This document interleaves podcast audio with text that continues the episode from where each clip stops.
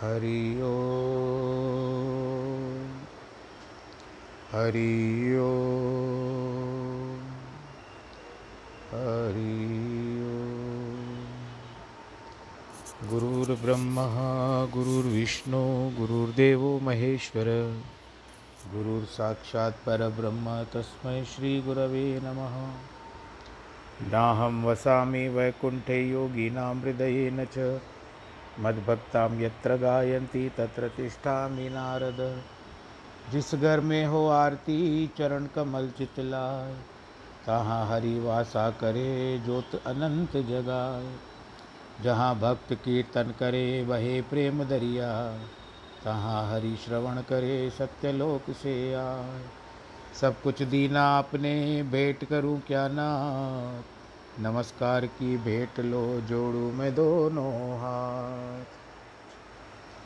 श्री कृष्ण गोविंद हरे मुरारे, हे नाथ नारायण वासुदेव। श्री कृष्ण गोविंद हरे मुरारे, हे नाथ नारायण वासुदेव। हे नाथ नारायण वासुदेव श्रीनाथ नारायण यणवासुदेव नारायणं नमस्कृत्यं नरं चैव नरोत्तमं देवीं सरस्वतीं व्यास ततो जयमुदीरयेत्। कृष्णाय वासुदेवाय हरे परमात्मने। प्रणतक्लेशनाशाय गोविन्दाय नमो नमः।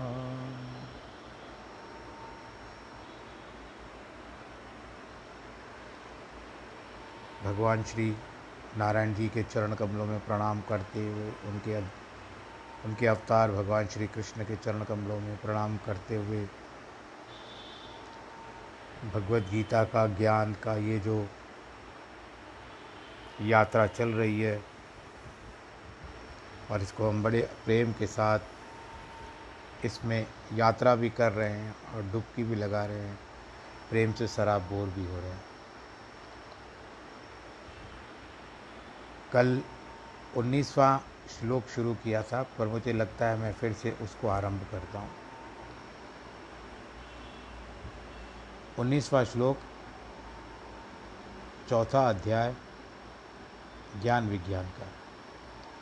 यस्य स समारंभा, काम संकल्प वर्जिता, ज्ञानाग्नि दग्ध कर्माण तमाहु पंडितम बुधा।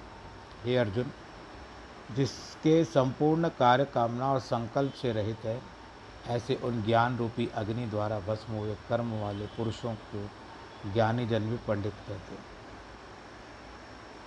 भगवान ने समझाया कि मनुष्य के कर्म ही सुख और दुख और नरक स्वर्ग देने वाले कर्मों के अनुसार ही गुरु और मित्र मिलता है। कर्मों को तीन भागों में बांटा गया है। संचित कर्म पूर्व जन्म के इकट्ठे हुए कर्म और दूसरे क्रियमान कर्म। तीसरा प्रारब्ध कर्म, जिनका हम फल भोग रहे हैं।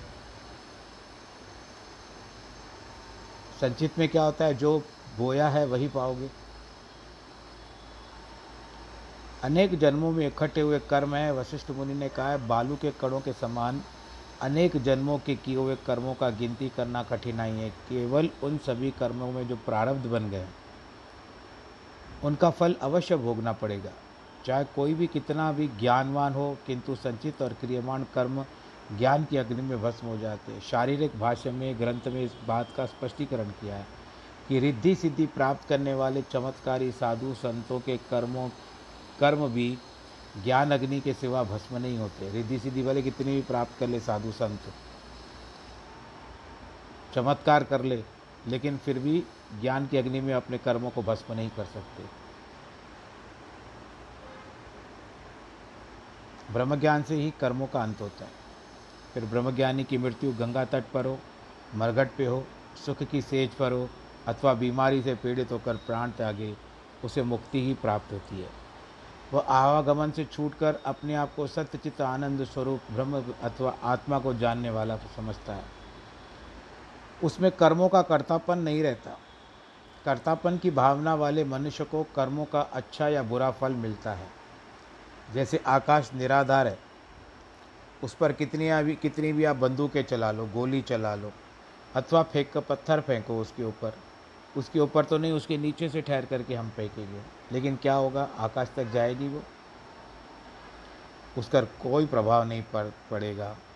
वैसे ही ऐसा है कि पत्थर फेंकने की भी शक्ति आप में नहीं है, उतनी दूर तक। आप बंदूक चला सकते हो, लेकिन इससे क्या होगा, ऊपर से चलने वाला किसी पक्षी की हत्या हो सकती है, उसका दोष आपको लग सकता है। पर आकाश की ओर तो ये निश्चित रहिए कि जो बंदूक चलाई है, उसकी गोली नहीं जाएगी। वैसे ज्ञान को भी कर्म फल नहीं देते, ज्ञानी को भी कर्म फल नहीं चाहिए। चाहे इंद्र देवता हो या उसमें ऊँची पदवी वाला हो, अगर उसके मन में कामनाएँ और संकल्प हैं तो वो उसके अनुसार ही होते रहेंगे। कामनाओं के नष्ट होते ही कर्म दूर हो जाते हैं। मरने के पश्चात केवल शरीर के प्रारब्ध प्रारब्ध कर्मों को भोग कर तत्व तत्वों में मिल जाएँगे और मुक्त हो जाएँगे। देखिए, पाँच तत्व हैं, धरती, आकाश, जल, वायु, अग्नि। ये सब अपने अपने तत्व में मिल जाते हैं। कुछ ऋषि मुनियों की विचारधारा है कि कर्मों के मिट जाने के बाद ज्ञान की प्राप्ति होती है। आत्मा के प्रकाश से अंतकरण में जो प्रकाश होता है, उसे ज्ञान कहा जाता है। जिसके प्रकाश से अंतकरण में पड़े हुए संचित और क्रियमाण कर्मों का नाश होता है। शास्त्रों में प्रमाणित है कि फलाना संत की कृपा से फलाने घर में आदमी को पुत्र धन की प्राप्ति हुई। गुरु इतिहास में भी लिखा हुआ है कि माता सुलक्षणी के संतान न होने पर सत्तर वर्ष की आयु वाले गुरु हर गोविंद के पास पुत्र मांगने के लिए गई। परंतु गुरुजन ने उससे कहा, तुम्हारे भाग्य में पुत्र लिखा हुआ ही नहीं है। माता निराश होकर गई तो बाहर उसे भाई गुरुदास मिला, जिसने उसे निराश देकर कहा, गुरु बाबा के द्वार पर अभी तक कोई खाली नहीं गया। इसलिए उसे स्याही से लेखनी देकर कहा कि फिर गुरुजन के पास जाकर विनय कर कि अगर मेरे भाग्य में पुत्र संतान लिखी नहीं हुई है तो कृपया आप अपने लिख कर के दे कि वहाँ भी तो लिखने आपने, आपको ही है सुलखनी गुरदास के कहने पर स्याही और कलम लेकर गुरु के पास पहुँची। तो गुरु उस समय घोड़े पर सवार थे। श्रद्धा देखकर गुरुदास के सलाह देने की बात सुनकर उससे कलम और स्याही लेकर जैसे ही उसके मस्तक पर अंक लिख रहे थे तो घोड़ा चल पड़ा। अतः एक अंक बदलकर सात बन गया। फलतः वर्षों के बाद सुलखणी के सात पुत्रों की उत्पत्ति हो गई। बोलो गुरु नानक देव की इसी प्रकार कितने पापी और गुनाहगार संतों की कृपा से मुक्त हो चुके हैं। अब भागवत में ही चलें फिर से। भागवत ज़्यादा पढ़ता हूँ, इसके लिए भागवत को बीच बीच में प्रसंग लेकर आता हूँ। धुंधकारी और गौकर्ण की कथा है। ब्राह्मण को संतान नहीं हो रही थी, जिसके कारण उन्होंने एक यति से पूछा यति बहुत बड़ा तपस्वी था, उसने तपस्या की थी। पर कहता है कि तुमको तो सात जन्म तक संतान की प्राप्ति नहीं है। माथे पर लिखा हुआ है तुम्हारे सात जन्म तुमको संतान नहीं मिलेगी। तो कहते मुझे पता नहीं है, पर आप संतान दोगे ही तो दोगे बस मुझे यही चाहिए। तो गया, फल दिया, फल लेकर के पत्नी को खिलाने की चेष्टा की, पर पत्नी ने नहीं खाया। क्योंकि उसके साथ बहुत सारी शर्तें जुड़ी हुई थी। अपने किसी सहेली और बहन के कहने पर उसने फल किसको खिला दिया? गौ माता को खिला दिया। और इसी बीच उसकी पत्नी जो थी धुंधली, वो अपनी बहन से पुत्र लेकर के पालने लगी। अब बताओ कि यति ने जो कहा था, अब यहाँ पर जो संतान है, आ रही है, वो क्या आत्मदेव ब्राह्मण की संतान है? नहीं। वो तो भूल भुलैया में है कि दोनों उसकी संतान है। एक तो उसको ये पता था कि गऊ के द्वारा बालक हुआ है, बछड़ा नहीं हुआ है, बालक हुआ है। केवल कान गौ के थे इसके कारण गौ कर्ण रखा गया। तो संतान तो उसकी नहीं हुई। परंतु अपना समझ के पालता था, फिर मिला क्या आखिर? अंततः संसार में अनेक प्रमाण मिलते हैं। संत महात्माओं की कृपा से लोगों के मुँह मांगे पदार्थ मिल जाते हैं। कुछ लोगों का कहना है, संत महात्माओं या ईश्वर की कृपा से जो कुछ मिलता है, वह भी कर्म का ही फल है। परमात्मा सर्वशक्तिमान है। वह दिन में रात रात में दिन मरने वाले को जीवन देना और जीवन जीवितों को मारना, जो चाहे कर सकता है, किंतु साधारण ज्ञान के सिवा कर्मों का नष्ट होना असंभव है। साधारणतः अतः इस बात को समझना है कि ब्रह्म ज्ञान से कर्म कैसे नष्ट होते हैं। कर्मों का कोई रूप रंग तो है नहीं, जिन्हें ब्रह्म ज्ञान की अग्नि जलाती है। कर्म शरीर और इंद्रियों से होते हैं, लेकिन अज्ञान के कारण हम आत्मा को कर्मों का कर्ता और भोक्ता मानते हैं। परंतु आत्मज्ञान होने से सभी संशय और शंकाएँ नष्ट हो जाती है। जीव अपने को ब्रह्म मानता है। जैसे सूर्य के प्रकाश होने से अंधेरा दूर हो जाता है, वैसे ब्रह्म ज्ञान होने से अकर्ता अभोक्तापन का भान होता है। जीव आत्मफल भोगने वाला नहीं है। शरीर से ममता नहीं रहती। निश्चय हो जाता है कि आत्मा के सिवाय शरीर जड़ है। अतः मृत्यु के बाद यहाँ से जलाया जाएगा इसको। या तो धरती में दफन कर दिया जाएगा या जल में प्रवाहित कर दिया जाएगा। आपको एक बात बता दें कि जो सन्यासी होते हैं, जिन्होंने संसार से नियम तोड़ चुके हैं, केवल प्रभु का चिंतन करते हैं और जो सन्यासी होते हैं, जिन्होंने दंड प्रकार दंड आप जानते हो, भगवान शंकर जी का एक चित्र होता है, जिसमें भगवान अपने हाथ को एक डंडे के ऊपर रखे हुए हैं। आप कभी चित्र देखिए और उनके नीचे एक डंडा दिखाई देता है, उसको दंड कहते हैं। तो वही दंड दंडी हो जाते हैं। जिस तरह से सत्यनारायण में भी, कथा में भी आता है कि दंडी वेशधारी भगवान जी तो वो दंड लेकर के गए थे यही दंड ब्रह्म ऋषि वशिष्ठ जी के पास भी थे। था, वो उठा के चलते थे। तो ऐसे साधु जो, जिन्होंने संसार से नाम, नियम तोड़ दिया है, छोड़ चुका है संसार को, उसका अंत समय मतलब उसने अपने कर्मों का प्रायश्चित कर लिया। गृहस्थ जीवन में था या अकेला था या जो भी मनुष्य जीवन उसको प्राप्त हुआ, चौरासी के चक्कर के बाद मनुष्य जीवन प्राप्त हुआ, अब उसको अमृत में बनाता जाता है तो अमृत में बनाने के पश्चात वो क्या होता है? धीरे धीरे धीरे धीरे करके वो कर्म कटते जाते हैं और फिर वो निश्चिंत हो जाता है। कभी कभी कुछ ऐसी बातों का पता नहीं चलता कि इतने कितने कर्म हैं, परंतु शास्त्रों में लिखा हुआ है कि ऐसे लोगों का दाह संस्कार होना चाहिए तो उसके साथ पिंडदान नहीं होता। क्योंकि अपने घर बार को छोड़ दिया तो कौन उसका साधु संत? कोई सहायता, कौन सहायता करेगा? संत का कोई सहायक नहीं रहता। भले परिवार भी हो, कई परिवार संत महात्मा अपने अपने परिवारों को छोड़ चुके हैं। संत तुलसीदास जी की पत्नी रत्नावली ने जब कहा तो उनको हृदय कचोट गया और उन्होंने राम में मन लगा लिया। अब घर को ही देखो। जब घर बनाते हैं तो पहले क्या रहता है? जब घर का निर्माण करते हैं, अपना घर बनता है जब तो पहले मिट्टी होती है। मिट्टी के ऊपर उसकी नींव डाली जाती है। फाउंडेशन जिसको कहते हो। भूमि पूजा की जाती है, फिर नींव डाली जाती है। नींव डालने के पश्चात आप धीरे धीरे ईंटों से घर बनता है और ईंट ईंटों पे कभी पे अपमान, अभिमान आ सकता है ईंटों का भी कि ये घर ठहरा हुआ है तो मेरे कंधे पे ठहरा हुआ है। अगर हम विचार करें तो। ईंट को भी यही समझना होता है, पिलर्स भी यही समझते हैं। और छत कहती है, अगर मैं नहीं ऊपर से आप कह रहा हूँ तो आपको छाया नहीं मिलेगी। तो ये सब बातें हम लोग कल्पना के हिसाब से कर रहे हैं, परंतु वास्तविकता में ये घर तो बन गया। घर बनने के पश्चात कितना कष्ट होता है। सिंधी में कहावत है ना दो तीन बातें मुझे दो ही याद है। अगर आपको कुछ याद हो उनमें से तो बताना। मैं दो बातें, जो मुझे याद है, मैं आपको, मुझे स्मरण है, मैं आपसे बांट रहा हूँ कि जाए ठाराए डिस शादी कराए डिस ये दो बातें और भी कुछ हो, आपके पास कुछ आपके झोली में हो तो मुझे भेज देना। तो अब जब घर बन जाता है, घर के पश्चात हमको फिर मन को तृप्ति नहीं होती। अरे घर तो बन गया। मतलब अभी घर पूरा नहीं हुआ है। अभी ईंटें लगी, सीमेंट लगी। सीमेंट लगने के बाद धीरे धीरे धीरे घर पे रंग लगता है। तो रंग लगने के पश्चात घर धीरे धीरे खुलना आरंभ होता है। उसमें धीरे धीरे चमक आने आरंभ हो जाती है। फिर जब बत्तियाँ लग जाती है तो मन भाग बाहर हो जाता है। वैसे ही आपके जो शरीर है, उस शरीर को भी आप इसी तरह से धीरे धीरे धीरे सेट करो। तो देखो, एक बार आपके सारे जो भी अंधकार है, आपके जीवन के कर्मों के द्वारा, पाप कर्म या जो भी है, वो सब धीरे धीरे मिट जाएँगे।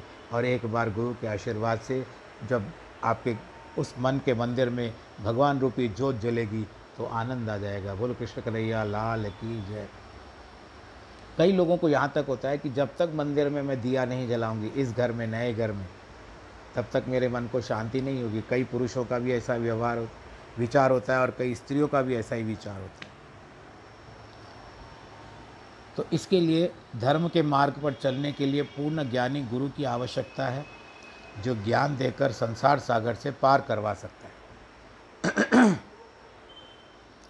त्यक्वा कर्मफला संग नित्य तृप्तो निराश्रय कर्मण्य प्रवर्तो पी नैव किंचित करोति सह और जो पुरुष सांसारिक आश्रय से रहित सदा परमानंद परमात्मा में तृप्त है, वह कर्मों के फल और संग अथवा अर्थात कर्तत्व के अभिमान को त्याग कर कर्म में अच्छी प्रकार व्यवहार करता हुआ कुछ नहीं करता। ऐसे महात्मा सभी कर्म प्रवृत्ति के अधीन होकर स्वाभाविक ढंग से करते हैं। वास्तव में वह किसी भी कार्य के लिए जिम्मेदार नहीं है। कर्म करते हुए भी अकर्मी है। भगवान इस बात को प्रभावशाली करने के लिए फिर से उपदेश देते हैं, जो पुरुष अपने शुद्ध, अपने को शुद्ध और चेतन स्वरूप समझता है। वह सभी कर्म दूसरों के हित के लिए करता है। उसे स्वयं कुछ नहीं चाहिए, स्वार्थ नहीं रखना चाहिए। उसकी सब इच्छाएँ पूर्ण हो चुकी है। अगर ना भी हो तो मन को समझा दिया है उसने। किसी भी सहायता की उसको कोई आवश्यकता नहीं है। अब कभी कभी ऐसा होता है कि हम बच्चों को कहीं लेकर के जाते हैं तो लगता है कि हमारा बच्चा वहाँ पर कुछ मांग न ले तो बच्चों को पहले से समझा दिया जाता है ना कि देखो बच्चा, वहाँ पर बेटा या बेटी जो भी है, वहाँ पर कुछ बोलना नहीं। वहाँ पर शांति से बैठना और आराम के साथ बैठना, किसी से कुछ मांगना नहीं, करना नहीं, कुछ वहाँ पर शोर नहीं करना। तो हमारा मन भी ऐसा ही है, इस मन को भी पहले से ही समझा बुझा करके जाना पड़ता है। जैसे कोई राजा के पास सीधा जा सकता है तो वो मंत्री और अन्य अफसरों की परवाह नहीं करता। जिसने परमात्मा, प्रेम का स्वाद चख लिया है, उसे सांसारिक विषयों का स्वाद भाता नहीं है।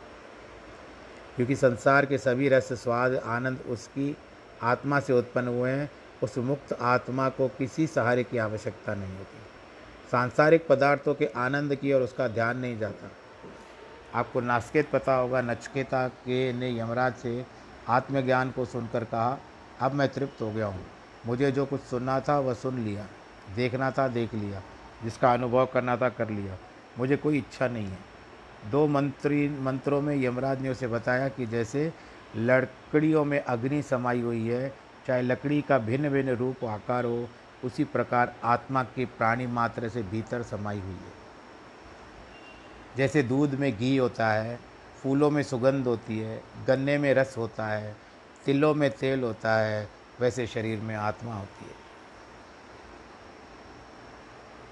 और आत्मा को बिलोने से भगवान की प्राप्ति होती है।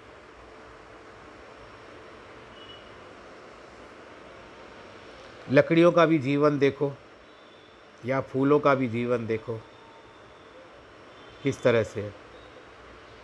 लकड़ी तीन प्रकार की होती है। यानी लकड़ी का तो लकड़ी रहेगी, वो स्वभाव से लकड़ी कही जाएगी। पर अगर हम उसको बांटें तो तीन हिस्सों में बांट सकते हैं। एक अग्नि होती है श्रेष्ठ। एक लकड़ी होती है श्रेष्ठ। हम विचार कर रहे हैं इसके ऊपर। आप किसी निष्कर्ष पर, यानी कंक्लूजन पर नहीं जाइएगा। एक लकड़ी होती है श्रेष्ठ, दूसरा होता है मत दूसरी होती है मध्यम, और तीसरी होती है निम्न निम्न यानी कम। ये हम लोग कैसे मान सकते हैं? जब यज्ञ हवन होता है तो जो उसमें संविदा डाली जाती है, वो लकड़ी श्रेष्ठ होती है, क्योंकि वो प्रभु के नाम की जाती है, प्रभु को अर्पण हो जाती है। दूसरी होती है मध्यम मध्यम जिससे आपका चूल्हा चौकी जलता है। आजकल तो वो समय नहीं रहा कि जब आप लकड़ी जला करके अपना भोजन बनाओ तो पूर्व समय में। इस तरह के होते थे कि घर में लकड़ी जलती थी और लकड़ी जलने के बाद उस पर भोजन बनता था और बड़ा भोजन बड़ा स्वादिष्ट होता था। तो वो निम्न स्तर की मानी गई है। और तीसरी होती है मध्यम की मानी गई है और तीसरी होती है मृत्यु कार्य की अग्नि। जब चिता पर आग लगाई जाती है, चिता पर जो लकड़ी रखी जाती है, उसको कम से कम, यानी निम्न लकड़ी हो गई, भाई इससे तो एक मृत्यु हो गई। इसने तो एक शरीर को जलाया। एक हवन जलाया, एक चूल्हा जलाया और एक शव को जलाया। तो ये तीन लकड़ियाँ तीन जातियों में विभाजित हो जाती अब फूलों को ही देखो। फूल जब उत्पन्न होते हैं, किस फूल को पता है कि मुझे भगवान के चरणों में डाला जाएगा? या किस फूल को पता है कि मुझे किसी शव पे चढ़ा जाएगा, अर्थी पर चढ़ाया जाएगा? किसी को कुछ पता नहीं होता कल मुझसे किसी ने प्रश्न किया, कल के प्रसंग में मैंने दाएँ और बाएँ हाथ का किया तो किसी ने मुझसे ये प्रश्न किया कि जिसका जो कार्य बाएँ हाथ से करता हो तो अब मेरा अनुमान जो है, मैं आपको अपने अनुमान के हिसाब से कहूँगा, शास्त्रों ने में तो ऐसा वर्णन नहीं किया है कि ये दाया होना चाहिए या बायां होना चाहिए। जिस व्यक्ति की बॉडी जिस तरह से काम करती है, उसमें भी हमको कोई आपत्ति नहीं है। परंतु यदि वो चाहे, भले जो भी कार्य करे, जो शास्त्रों में लिखा हुआ है, वर्णित है, अगर वो कर्ण समझता है, बाएँ हाथ से करूँगा सब कुछ, बाएँ हाथ से दान दूँगा तो वो उसके आत्मविश्वास की बात है विल पावर पे निर्भर करता है। परंतु यदि दान पुण्य करना हो तो उसको अपने सीधे हाथ से दान करना चाहिए। शास्त्रों के प्रमाण के अनुसार चलेगा तो। कर्ण के हिसाब से चलेगा कि मुझे फल की आवश्यकता नहीं है, तुम करो। तो उसके बाद वो छूट है डेमोक्रेटिक कंट्री है डेमोक्रेसी है, वो कुछ भी कर सकता है। कायरे बन खोजन जाई, सदा सदा सर्व निवासी सदा आलेपा तो को संग सहाई पुष्प मध्य में ज्यों बास बसत है मकर माही जैसे छाई, तैसे ही हरि निरंतर बसे, घट को जाऊँ माई बाहर भीतर एको जानो, यह गुरु ज्ञान बताए, जन नानक बिन आपा ने मिटे न ब्रह्म की इकाई ये गुरु ग्रंथ में ये सब जो अच्छे वचन निकलते हैं, इनमें मेरा बड़ा प्रिय वचन है ये। मुझे भी बड़ी प्रसन्नता होती है जब गुरु ग्रंथ के समय में जब दरबार में काम करता था तो कभी कभी ये वचन आता तो लगता था कि भगवान जी का मुझ पर आशीर्वाद है। और जिसने अंतकरण।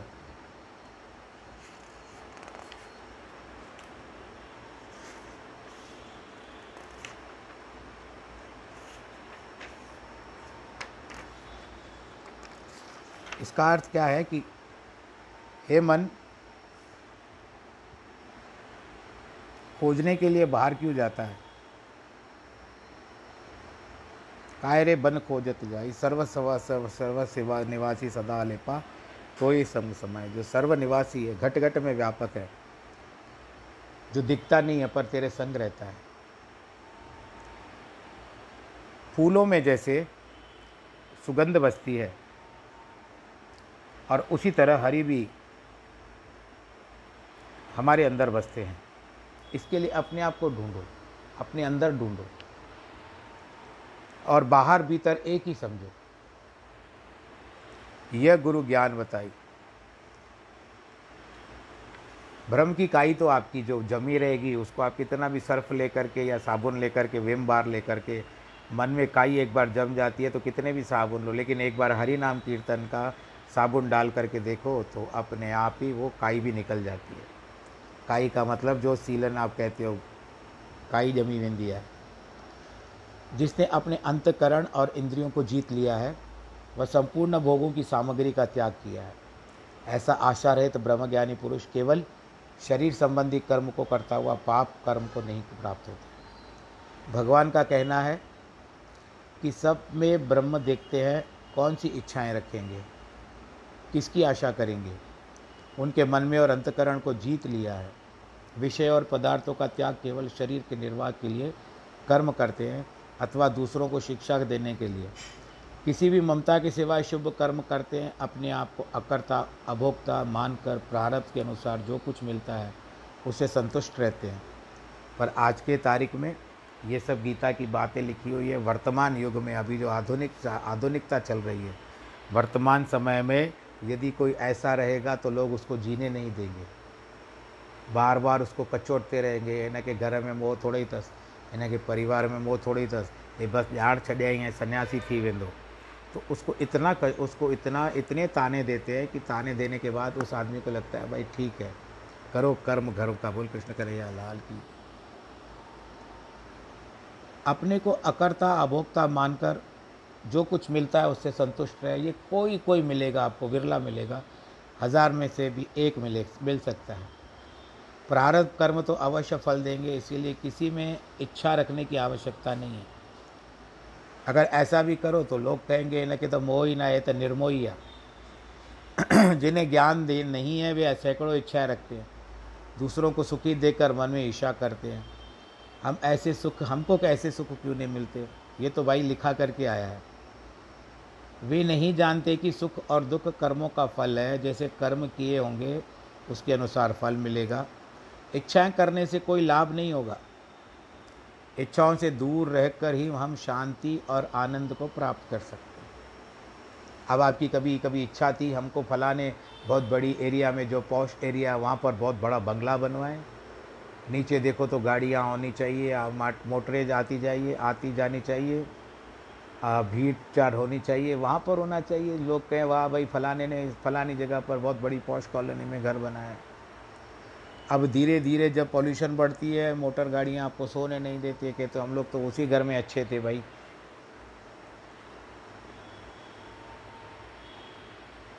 अपने पुराने घर में जाने की करते हैं। तो उनको वो आनंद नहीं आता, फिर इतना बड़ा घर बना लिया, इतना सब कुछ करने के बाद भी भीड़ भाड़ के कारण और मन को तृप्ति नहीं मिलती है, सब जगह सब कुछ अच्छा कर लेते हो। परंतु अंत में मन आपका साथ नहीं देता तो आप क्या करोगे? बोलो कृष्ण कन्हैया, लाल की जय। आत्मा की शांति के लिए आप उस घर को छोड़ करके फिर किसी और शांति के स्थान पर जाने का विचार करो आत्मा धन के इस श्लोक आत्मधन जब प्राप्त हो गया, धन तो बहुत है, परंतु आत्मधन आपको जब प्राप्त हो गया तो फिर उसके बाद अपने आप सारी जो बलवती इच्छाएँ हैं, ये भी करो, वो भी करो, वो अपने आप ही दब जाती अभी कभी तो कोई लोग परलोक के सुख भी, सुख और पदार्थों को भी तुच्छ समझते हैं।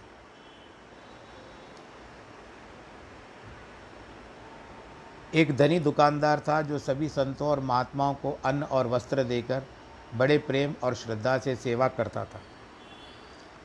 एक दिन नारद मुनि उनके पास आए, उनकी भी उसने सेवा की। मुनि ने मन में सोचा, अवश्य इसे कोई कामना होगी। इसीलिए उन्होंने धनी से पूछा, तुम संतों, महात्माओं की सेवा निष्काम होकर करते हो या कामना पूर्वक करते हो? धनवान ने उत्तर दिया, संसार, ये सारा संसार जो है, ये स्वार्थी है। मुझे पुत्र संतान नहीं है। लेकिन यह विश्वास है कि संतों की झोली से एक दिन मुझे लाल मिलेगा। लाल यानी पुत्र। नारद मुनि ने उससे कहा, मैं शीघ्र ही विष्णु भगवान के पास जाकर विनय करूँगा। वे तुझे पुत्र प्रदान करे। यह सुनकर वो उनके चरणों में गिर पड़ा। नारद ने विष्णु भगवान से धनवान के पुत्र को देने की विनय की, किंतु भगवान ने उत्तर दिया सात जन्मों तक इसको पुत्र की प्राप्ति नहीं होगी। ये उस दिन मैंने जैसे आपको बताया था।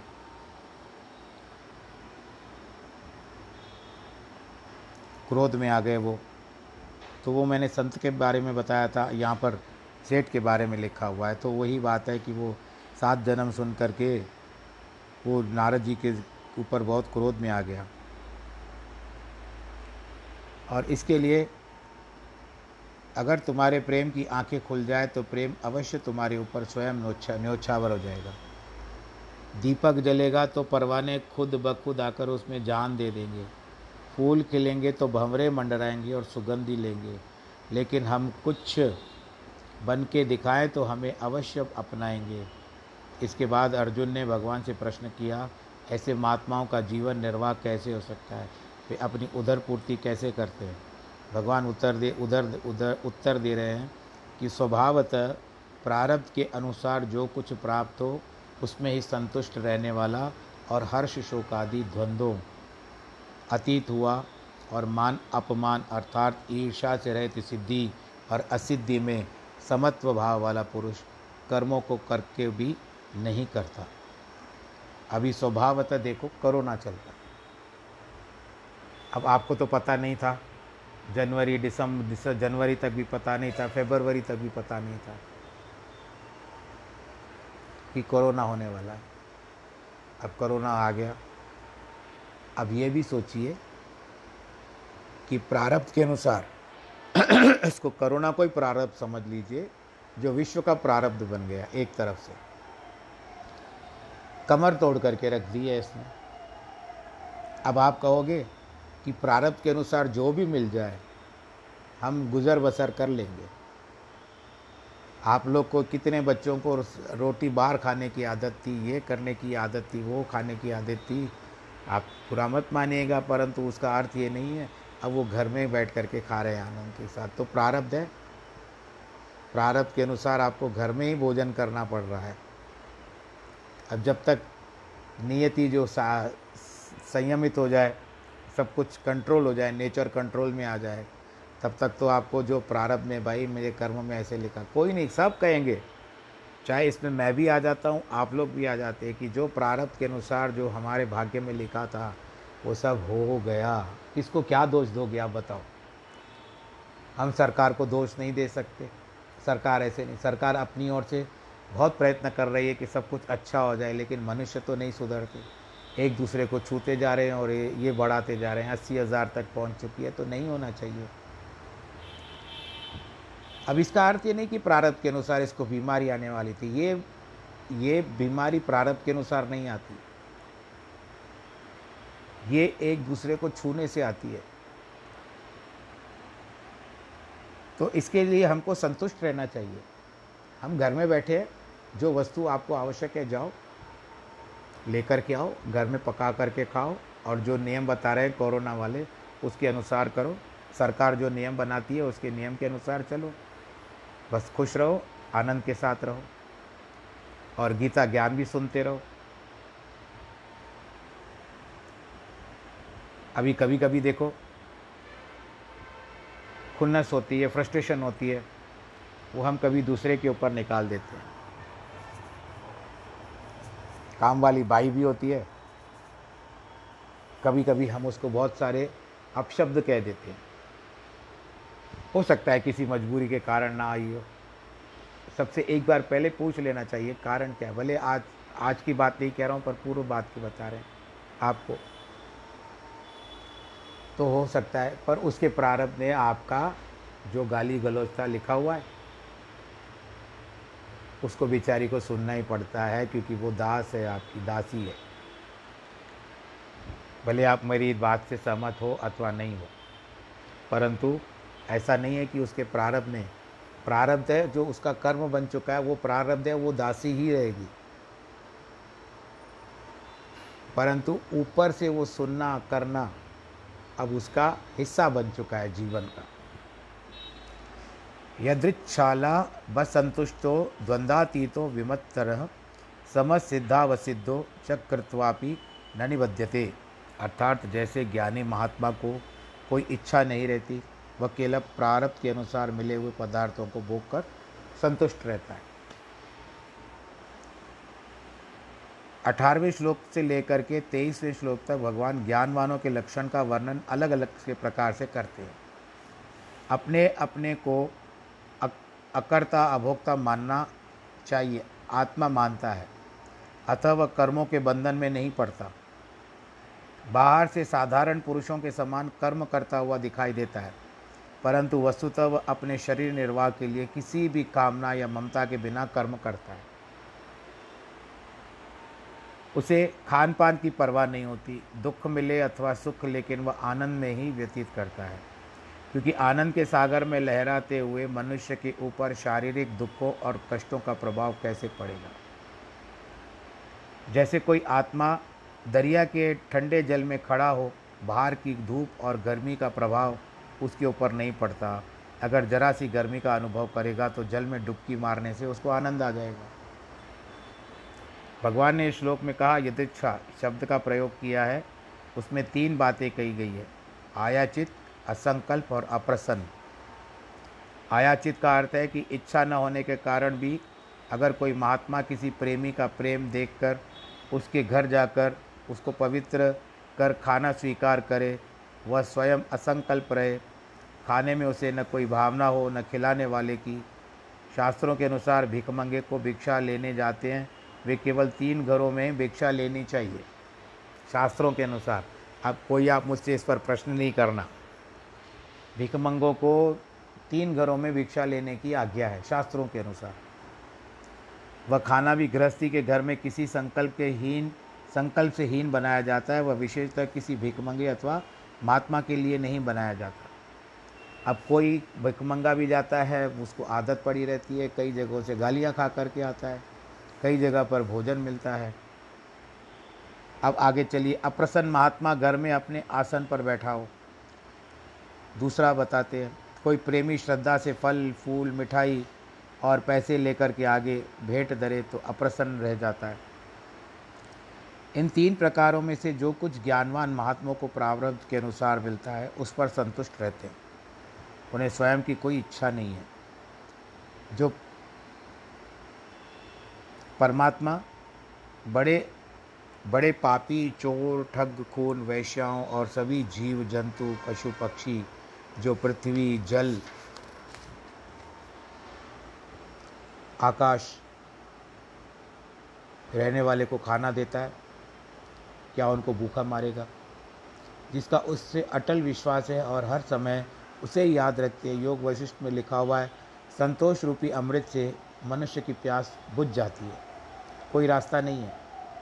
यह संतोष न धन पदार्थ से मिलता है, न विद्वान होने से, यह तो केवल भक्ति से नाम से जपने से होता है। कितना भी विद्वान होगा, अगर अपने से थोड़ा बड़ा हुआ विद्वान देखेगा कह रहे ये तो मुझसे और ज़्यादा कह रहा है। फिर घर जा कर के उसके ऊपर अभ्यास करेगा कि मुझसे एक और कदम इससे आगे बढ़ना है।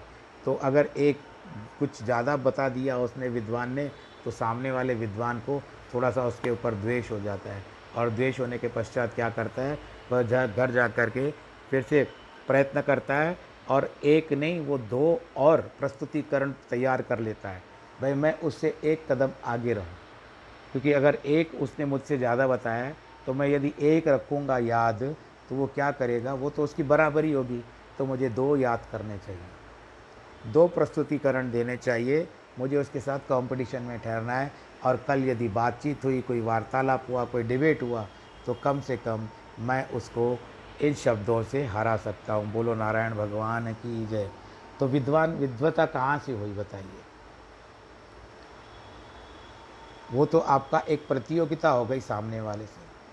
आप स्पर्धा करने के लिए निकल चुके तो स्वयं तो आप छूटे हुए नहीं हो, आपको और दूसरों को क्या छुड़ाओगे बंधन से? इसके लिए नाम जपना बहुत आवश्यक है। नाम जपना इस तरह से काम करता है, जैसे एक बच्चा जो होता है, उसके माता पिता बोलते हैं, नहीं पुत्र, ऐसा नहीं करो, वैसा नहीं करो, ये गलत है, ये बुरा है। तो उसको समझा बुझा देते हैं।